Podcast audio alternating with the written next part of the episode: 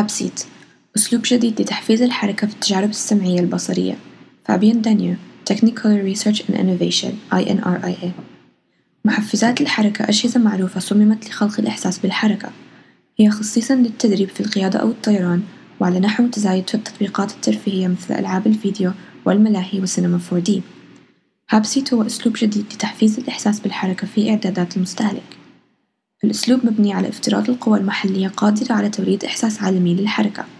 النموذج الأولي يعتمد على ثلاث حركات قليلة التكلفة في هيكل مشابه للمقعد. محركان تحفز أيدي المستهلك والثالث يحفز الرأس. هذه النقاط الثلاث تولد ست درجات إحساس حرة الحركة.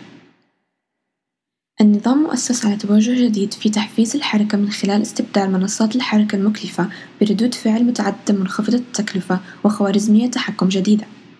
في دراسة صممت لتقييم نوعية محفز الحركة وأثرها على تجربة المشاهد للفيديو.